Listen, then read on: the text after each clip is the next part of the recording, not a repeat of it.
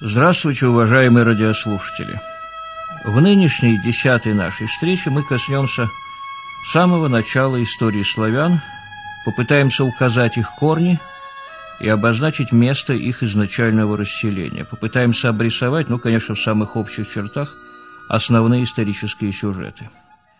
Задача непростая, и она предполагает более-менее свободную ориентацию на огромных пространствах Евразии, поэтому мы думаем, чтобы общение наше было полезным или более полезным, положить перед собой карту, лучше всего физическую, чтобы не мешали современные границы. Потому что нам гораздо важнее обозначение морей, рек, гор, равнин, ну и так далее. Конечно, географический ландшафт тоже имеет свою историю, но все-таки она несоизмеримо более растянута во времени, нежели история этнополитическое, так что очертания берегов, рельефов, речных извивов – все это пока остается без изменений. По-прежнему несокрушимы Кавказские горы, по-прежнему Крым бастионом выходит из степных пространств Черное море, по-прежнему величественно стремят свои волны на юг Днепр и Волга, Дон и Днестр, и по-прежнему Донец впадает в Дон, а Тисса, Прут и Серет в Дунай, и по-прежнему Сырдарья – и Амударья перебрасывают воды из источников на Памире к Аральскому морю. Только вот Аральскому морю не совсем везет, границы его сократились до минимума, Арал из-за вмешательства человека в вечные мудрые законы природы почти погиб, а значит погибли и оазисы, примыкающие с юга к Аралу, где долгое время будет процветать сказочный хорезм и до неузнаваемости обеднели, изменились и плодородные пастбища с севера, запада и востока Орала. Вот здесь за истекший двадцатый век человеку удалось фатально нарушить природную гармонию вплоть до неузнаваемого изменения ландшафта. Но в остальном, в остальном, как говорят в театре, выгородки для мизансцены остались прежними – Карта поможет нам следить за миграциями племен, за изменениями границ, за драматическими, а часто и трагическими судьбами народов и государств. Ну, а начнем мы с Нестора, исторический кругозор которого, как язвительно и очень справедливо отмечал академик Борис Рыбаков, значительно шире, чем у историков-норманистов, то есть тех историков, которые полагали славян дикими даже и в IX веке а цивилизовались славяне лишь благодаря благотворному влиянию варягов. И вот, забегая вперед, нельзя, конечно, не удержаться от замечания, потому что не совсем понятно, почему, собственно, варяги должны были принести на Русь цивилизацию, если сами они находились значительно дальше от центров и античной, и восточной цивилизации, чем славяне. Контакты славян, ну, некоторых славянских племен – с греками, римлянами и с народами Востока, хоть и были подчас драматичны, но все-таки они были более-менее регулярны. Ну, впрочем, к норманистам XVIII да и XX века, к ожесточенной полемике между норманистами и славянофилами в первой половине XIX века, в процессе которой формировались контуры русской исторической школы, мы еще вернемся и, видимо, не раз. Ну, а сейчас Нестор. Вот Нестор делает попытку связать историю Руси с ветхозаветными временами, то есть показать место славян в общей картине мира, которая, хочу особо обратить, ваше внимание дается летописцам в движении. Вот после Великого потопа сыновья Ноя разделили мир с тем, чтобы заселить его, Хаму достался юг и юго-запад, ну, если считать, конечно, от горы Арарат. А это прежде всего Африка, это некоторые части Передней Азии, основные острова Средиземного моря. Симу достались земли на востоке, то есть, по сути дела, вся Азия. Иофету достали земли к северу и западу Арарата, от Арарата. И вот именно эти территории, принадлежащие Иофету, нас более всего интересуют. Ну, процитируем Нестора. Нестор пишет, «В странах же Иофета сидят русские, чути всякие народы, Меря, Мурома, весь Мордва, Заволочская Чуть, Пермь, Печора, Ямь, Угра, Литва, Зимегола, Корч, Летгола, Ливы, Ляхижи и Прусы, Чуть сидит близ моря Варяжского. По этому морю сидят варяги отсюда, к востоку до пределов Сима, сидят по тому же морю и к западу до земли английской, Воложской.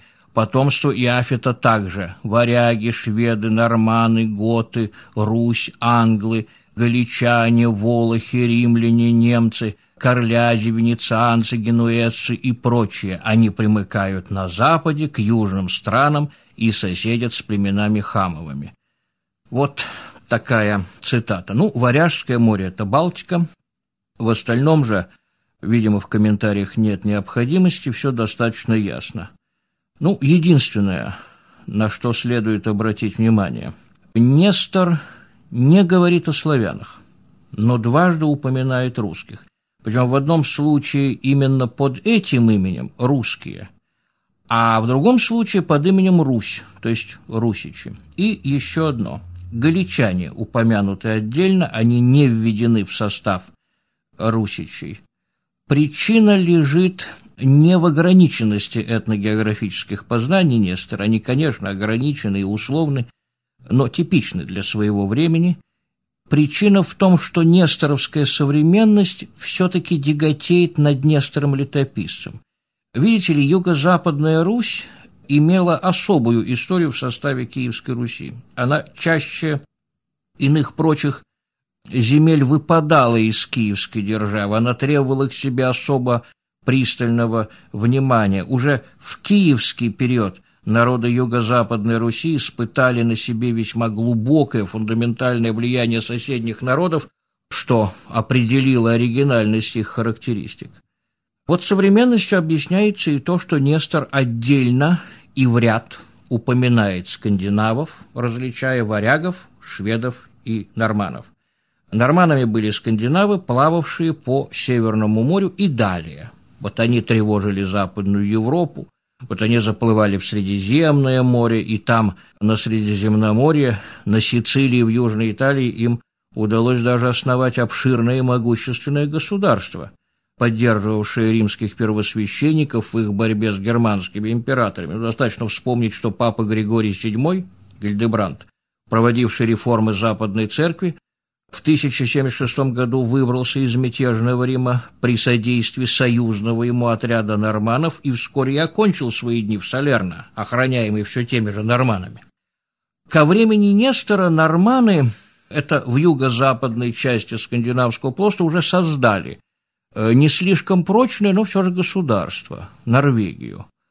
Восточная часть Скандинавии, вот та, которая обращена к Балтийскому морю, Э, населяли ее племена, которые у русских летописцев прозываются варягами. Вот та часть варягов, которая проживает по 60-й параллели, и она ранее прочих объединилась в государство, вот она обозначена Нестором как шведы.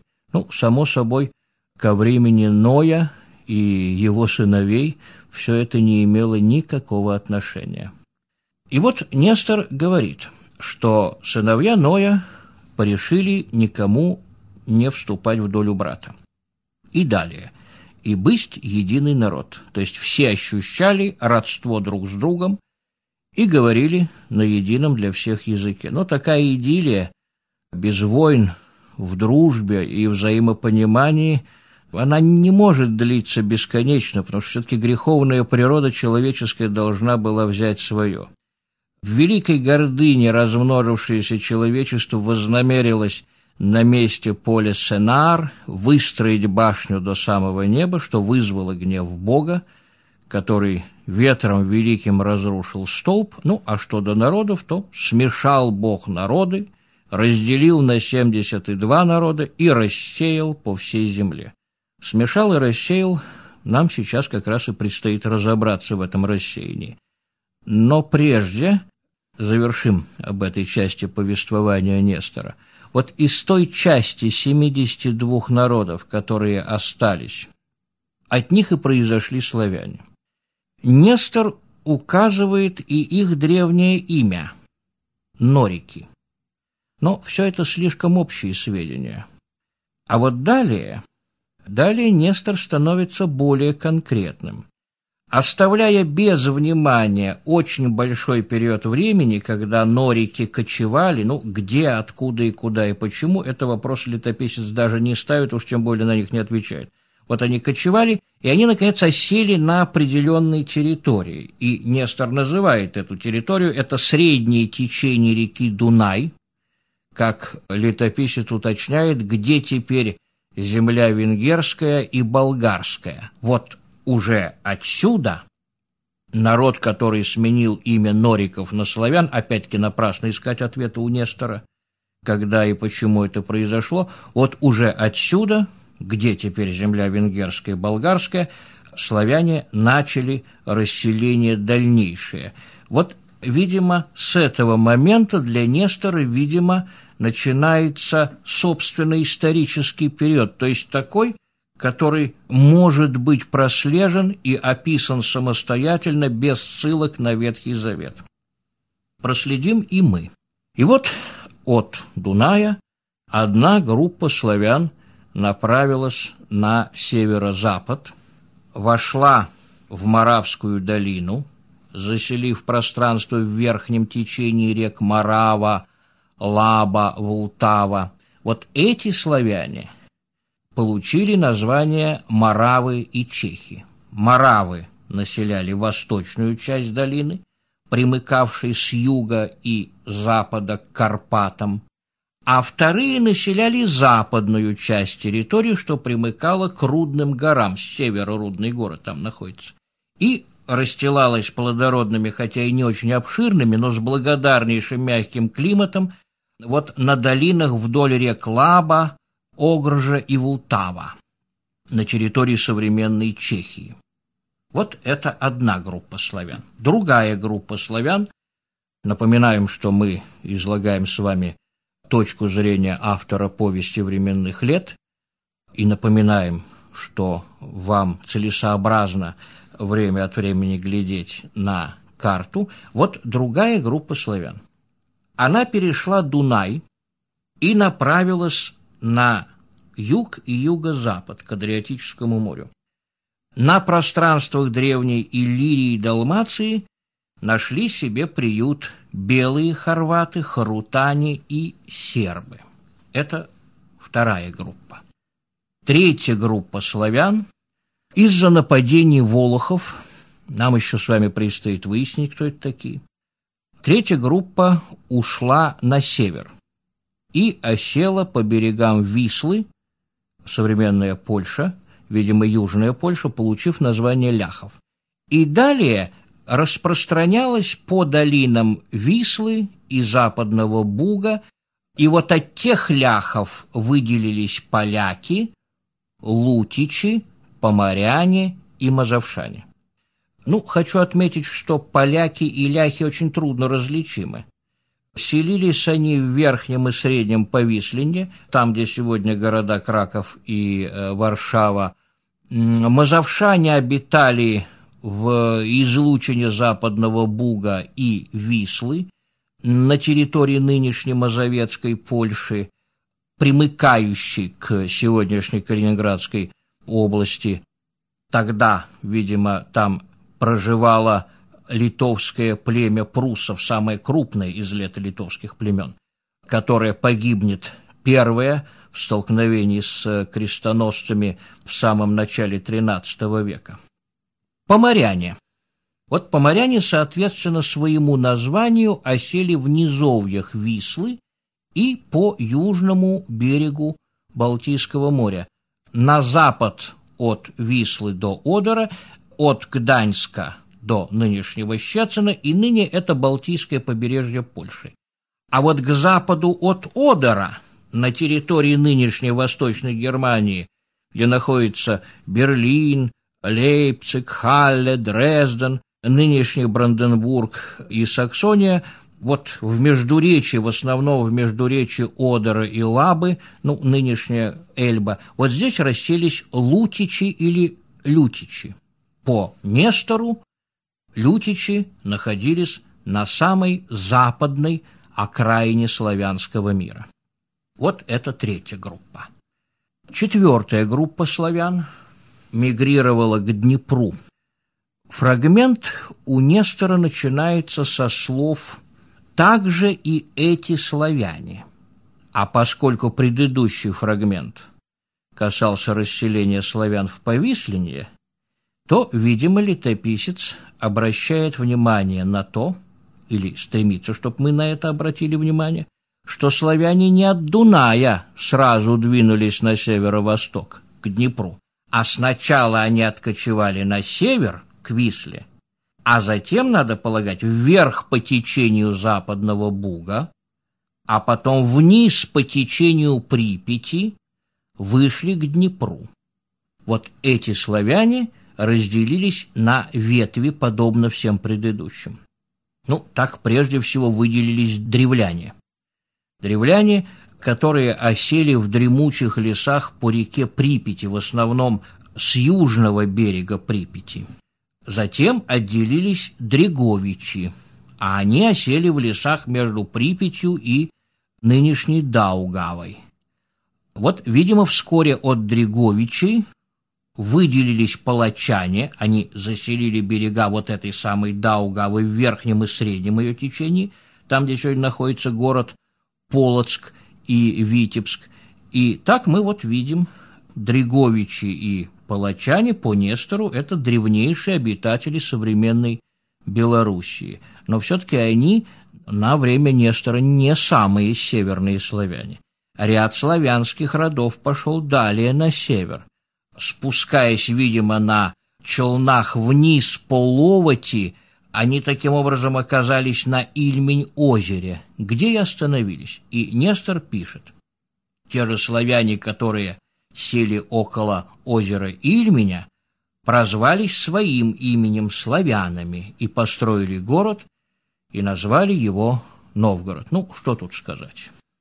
Нестор игнорирует в этой части своей летописи, мы об этом говорили, он игнорирует время как важнейший элемент истории. И мы понимаем, что он легко в одном предложении сочетает сюжеты, отстоящие друг от друга на несколько веков.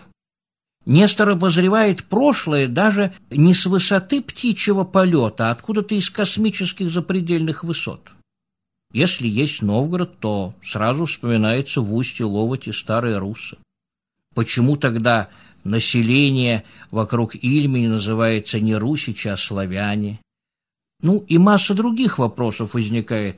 Мы их вновь поставим с вами и попытаемся на них ответить несколько позднее. Общеупотребимое название славянских племен, осевших на равнинах вокруг Ильмень-озера, там, где Волхов, Ловоть, Мста, Шелонь, это словения ильменские. Вот так и мы их будем называть в дальнейшем. Вот они самые северные из славян. Но уйдя на север вслед за Дреговичами, палачанами и словинами ильменскими, мы с вами уклонились от Днепровского направления, а оно и для Нестора, да, оно и для нас не менее важно, а возможно, что более важно, чем северное. Так вот, те славяне, которые по Припяти вышли на среднее течение Днепра, стали называть себя полянами. Вот от них отделилась некоторая группа родов, возможно, племен, которая перешла Днепр на восток, на левый берег Днепра, и заселила берега Десны, Сейма и Сулы. Это нынешняя Черниговщина, северная и северо-восточная Украина. И вот эти славяне получили название северян. Вот такова картина расселения славян, которую представил летописец Нестор, и нет сомнения, что именно так историю славян видели в средневековой Руси, и вряд ли они ставили ее под сомнение. Но нас эта картина при всей ее величественности и эпической простоте удовлетворить не может – Славяне существуют у Нестора словно в пустоте. А ведь мы знаем, сколь жестока была древняя история, сколько трагических поворотов в исторической судьбе подстерегала начинавших свою жизнь народы. Когда появились славяне на Днепре? А когда они появились на Дунае? Предположим, а поскольку Нестор вовсе не касается времени, то предположить можно все, что угодно. Предположим, они появились на Днепре за тысячелетие до Рождества Христова. Как тогда славяне вписываются в ту картину мира, которая известна нам благодаря греческим и римским историкам, например, Геродоту, весьма подробно описавшему племена к северу от Черного моря, в том числе и по Днепру, и мы Геродоту обязательно в следующей нашей беседе вернемся. Как складываются отношения славян, ну, скажем, с кемерийцами, это до восьмого века до Рождества, а после как складываются со скифами до второго века до Рождества, а еще позднее с сарматами, которые будут находиться в Северном Причерноморье и выходить на Днепр вплоть до IV века уже нашей эры, а затем с готами, гунами, аварами. А как быть с тем, что великие русские историки Забелин, Григорьев и Лавайский, не только они, считали, что скифы – это и есть славяне. Предположим, опять-таки, благодаря Нестору, который позволяет нам это сделать, что славяне вышли на Днепр к первому веку нашей эры. Более позднее предположение уже невозможно из-за весьма конкретных данных поздней античной эпиграфики. Вот как сложилась судьба славян, прижатых на Дунае к римской границе, как они могли пробиться сквозь толщу варварских племен на север за Карпаты, так вот, предполагать-то можно все. Все, что угодно, благодаря разреженному и вневременному историческому пространству Нестора, но нельзя получить от Нестора ответов на эти вопросы. А нам с вами не остается ничего иного, как обернуться к временам самой глубокой древности и хотя бы пунктиром восстановить исторические сюжеты в равнинах Восточной и Центральной Европы. И вот поскольку два весьма почтенных исследователя, причем представители двух совершенно разных враждующих исторических школ, академик Борис Рыбаков и американский историк русского происхождения Георгий Вернадский считают, что начало протославянского мира следует искать где-то в конце второго тысячелетия до Рождества, то нам не остается иного, как углубиться во времена трех слишком тысяч лет давности.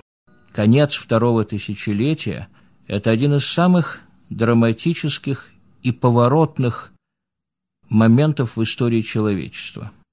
Во второй половине второго тысячелетия до Рождества Египет в эпоху Нового Царства достиг наивысшего могущества – завоевательные войны Тутмеса, Тутмеса III, когда египетская территория распространилась за Ефрат, содрогнули весь древний мир. А затем было строительство грандиозных храмовых комплексов в Луксоре и Карнаке. Это 15-14 века до Рождества. И было усиление египетского жречества, и борьба с ними фараона-реформатора Аменхотепа IV, он же Эхнатон, который перенес столицу из Ставрат их Фив в город Ахетатон. А затем будет увядание XVIII династии при слабовольных юношах фараонах Сменхкара и Тутанхамоне, а затем гибель XVIII династии при фараоне Эйе.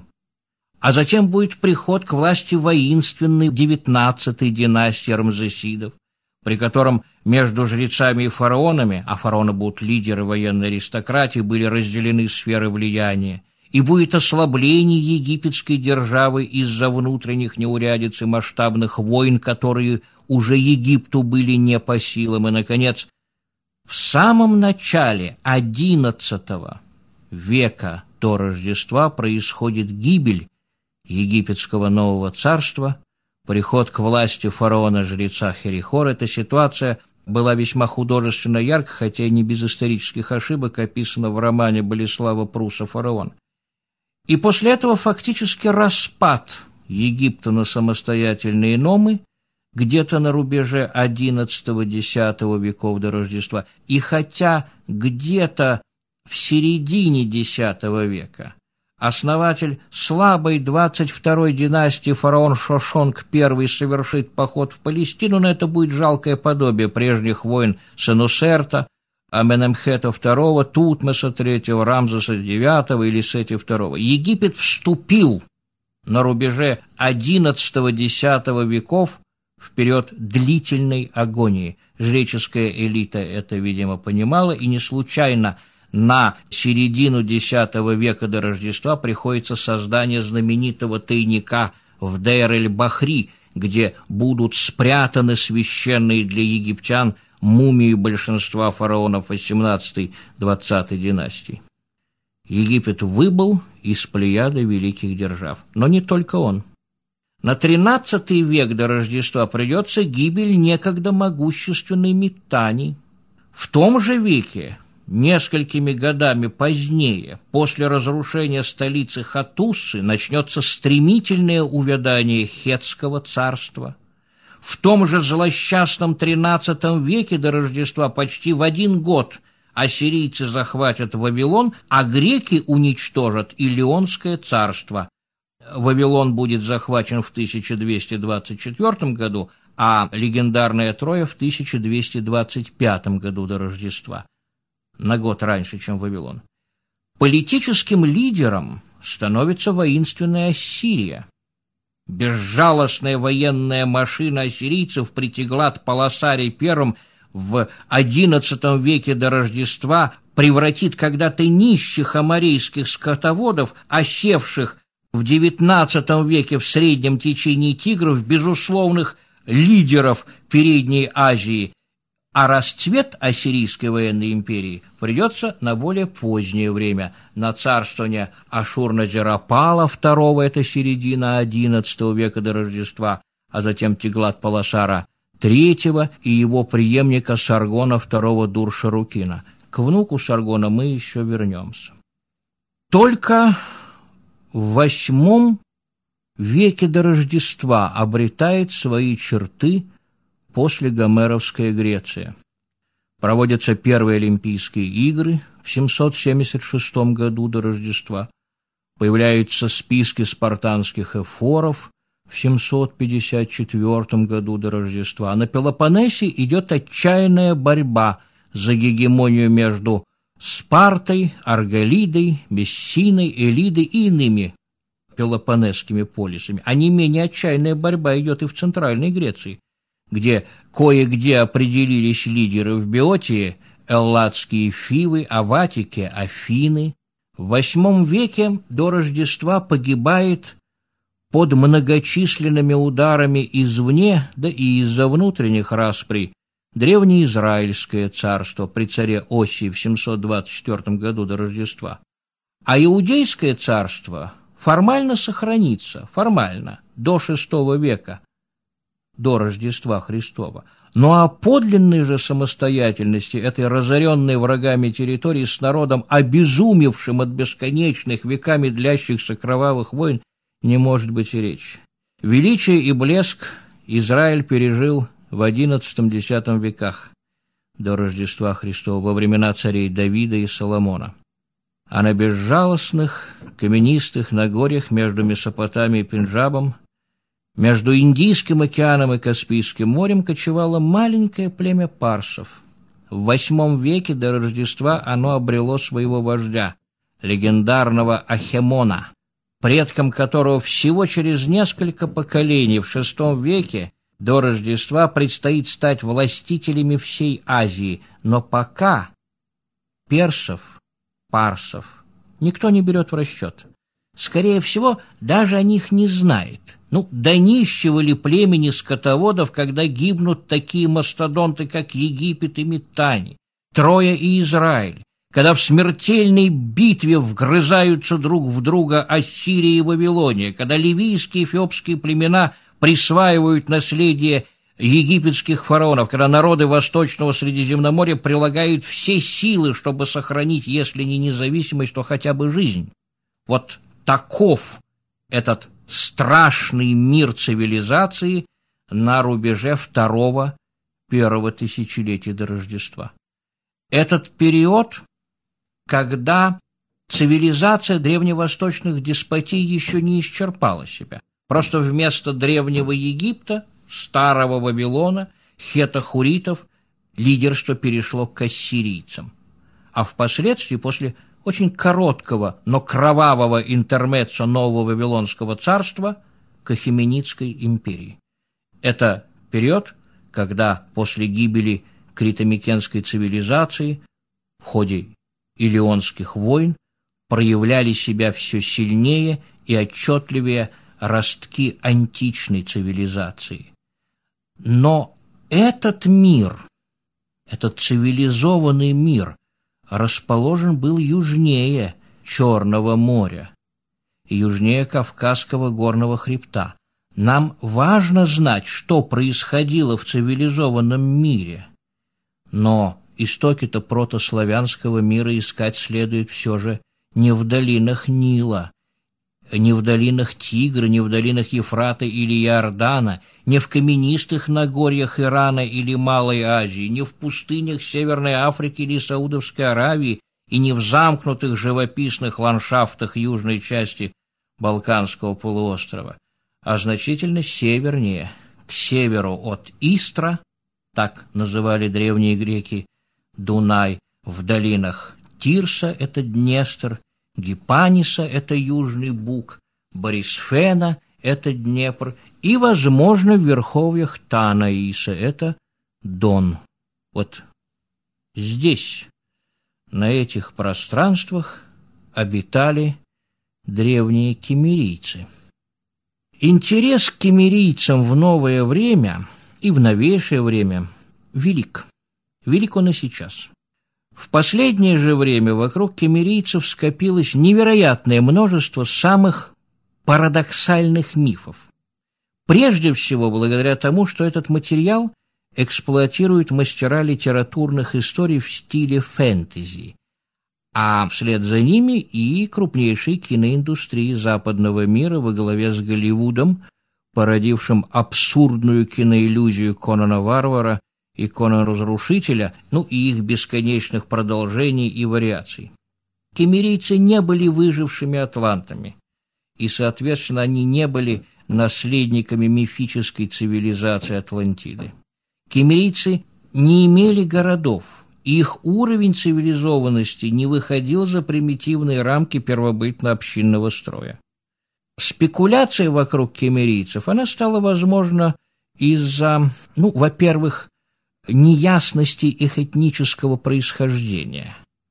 Во-вторых, из-за обширности пространств, на которых они проживали. И в-третьих, я думаю, что это самое главное, из страха человека цивилизации, то есть человека, действующего в привычных рамках, пусть страшноватых, но все-таки законов, перед стихией вне этой цивилизации, свободной от этических и юридических рамок, пусть рамок нелепых, но привычных, а, как известно, привычка свыше нам дана, замена счастью она.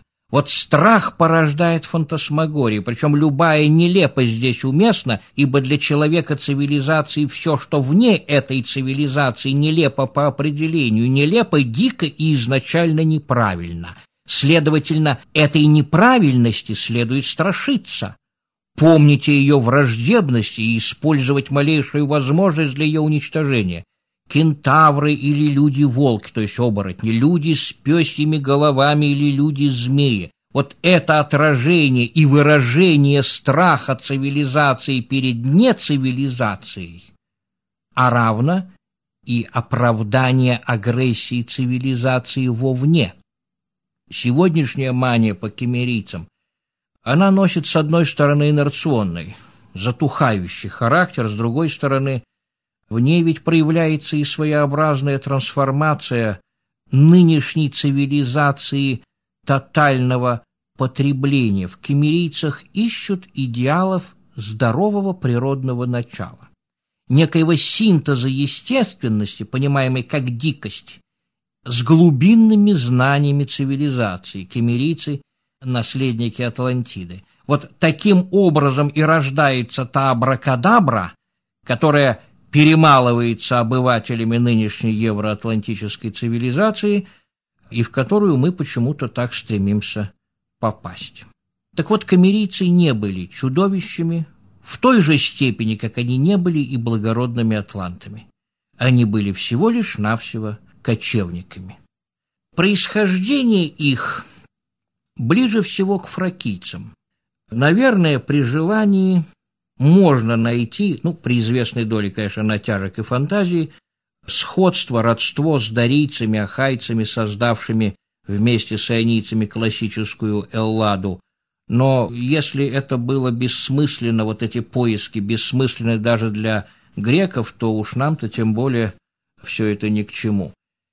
Информации о кемерийцах действительно мало. Ну, поскольку Восток был занят собой, я думаю, из сказанного выше понятно, почему.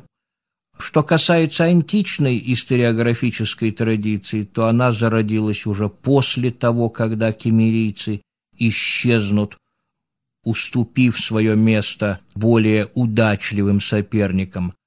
Конечно, кое-что, кое-что можно обнаружить в античных мифах, но блуждание по ним, при том, что само по себе это, конечно, и полезно и интересно, но это очень увлечет нас в сторону и, наверное, должно стать предметом, ну, во всяком случае, специальной отдельной передачи.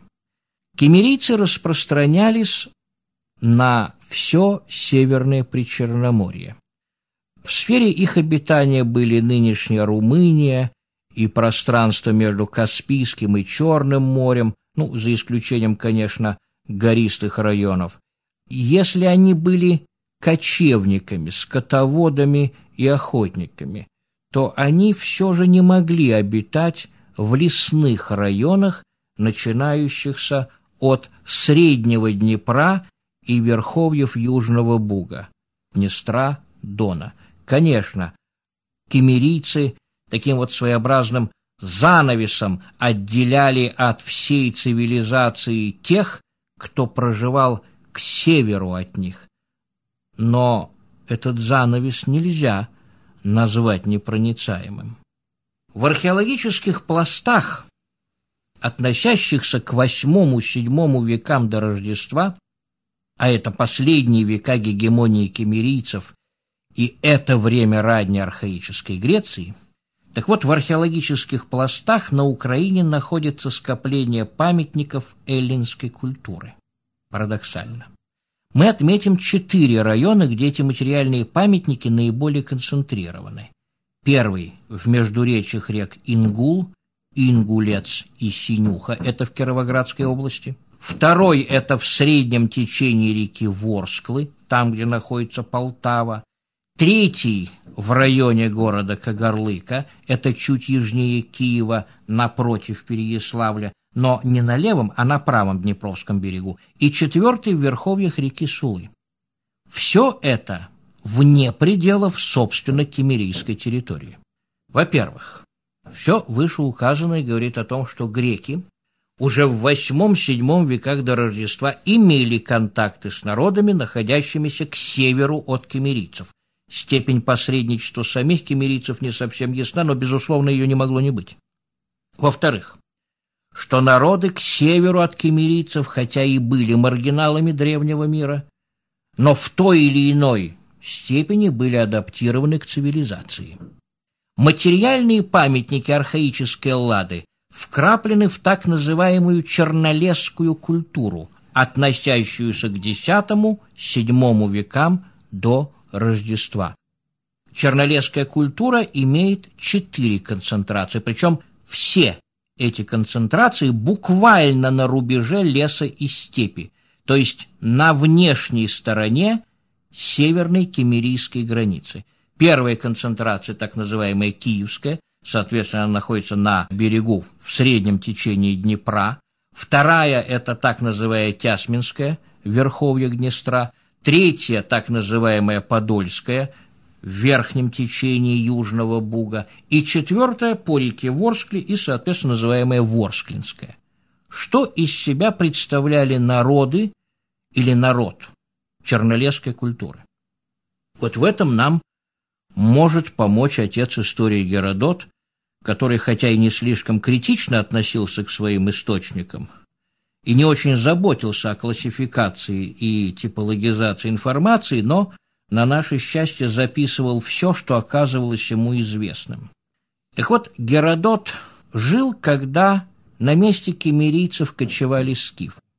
Среди тех народов, которые жили к северу от скифов, Геродот выделил так называемых борисфенидов. Борисфениды, то есть те, кто жили по берегам Борисфена, Днепра. Геродот рассказал легенду о происхождении борисфенидов, причем точкой отсчета времени он выбрал время похода Дария Великого на скифов.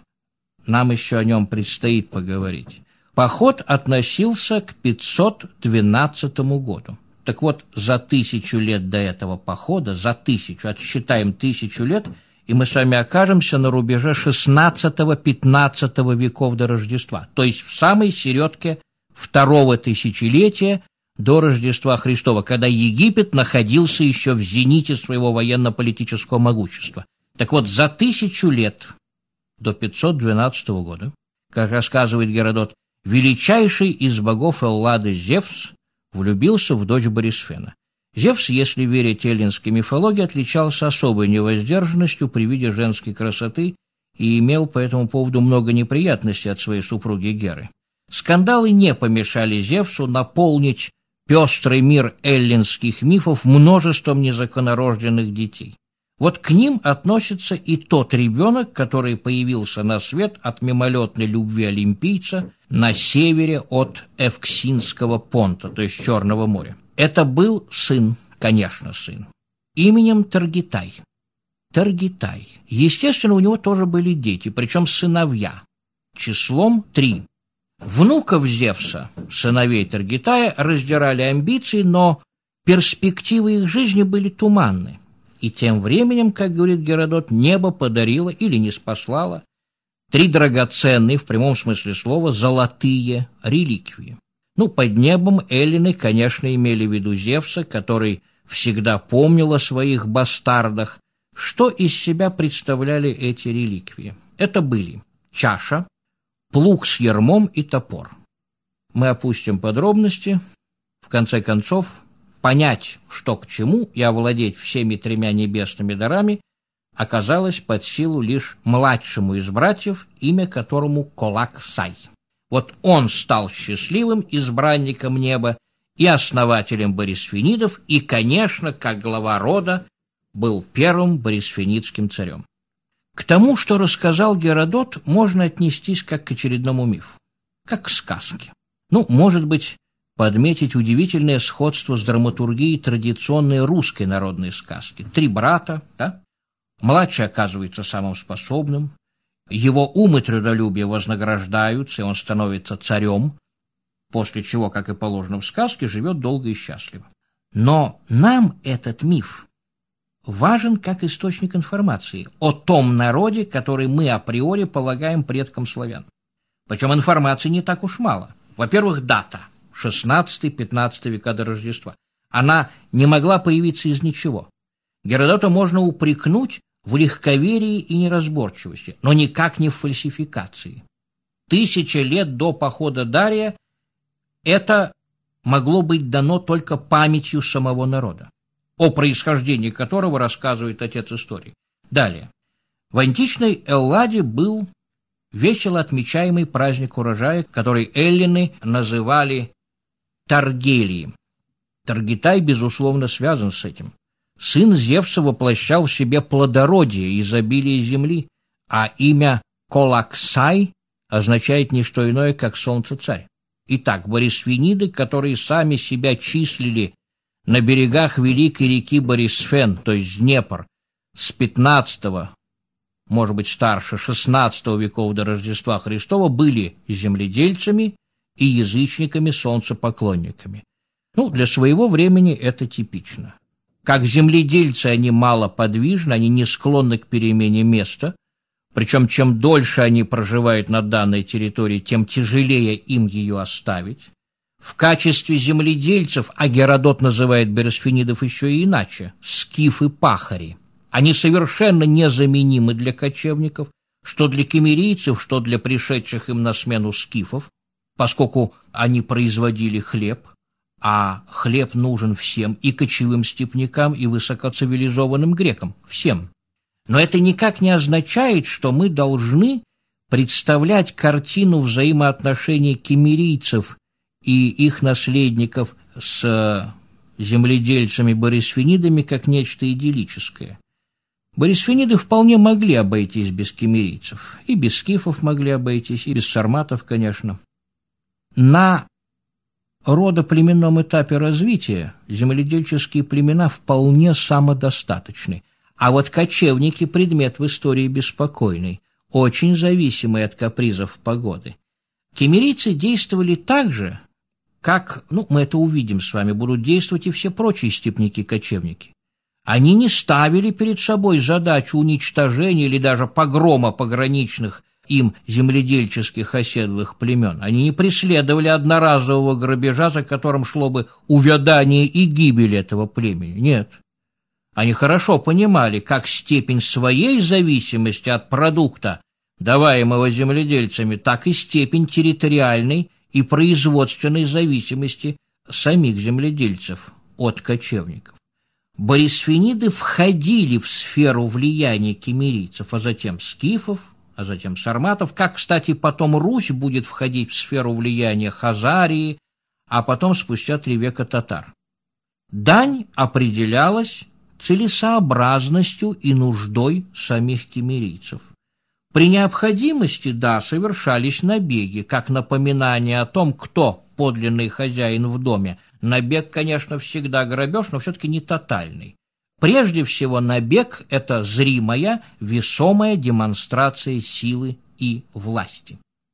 Греки знали и само название борисфенидов. Это сколоты. Геродот сколотов относил к внешнему скифскому миру. Скифскому а кемерийцы? Как, почему и куда исчезли они? И исчезли ли они без остатка? Без остатка маловероятно. Можно ли восстановить ход событий? Можно. Можно, тем более, что к истории протославянских племен это имеет прямое отношение. Кроме того, с уходом кемерийцев связан приход на целых пять веков скифов, а ведь скифов очень многие и на Западе, и в России считали, а кое-кто и поныне считает, славянами. Итак, куда ушли кемерийцы? Кто такие скифы? Откуда они пришли? И почему они появились в Северном Причерноморье? Как сложилась судьба сколотов и иных некочевников в лесах к северу от причерноморских степей? Вот это и станет предметом нашей следующей беседы.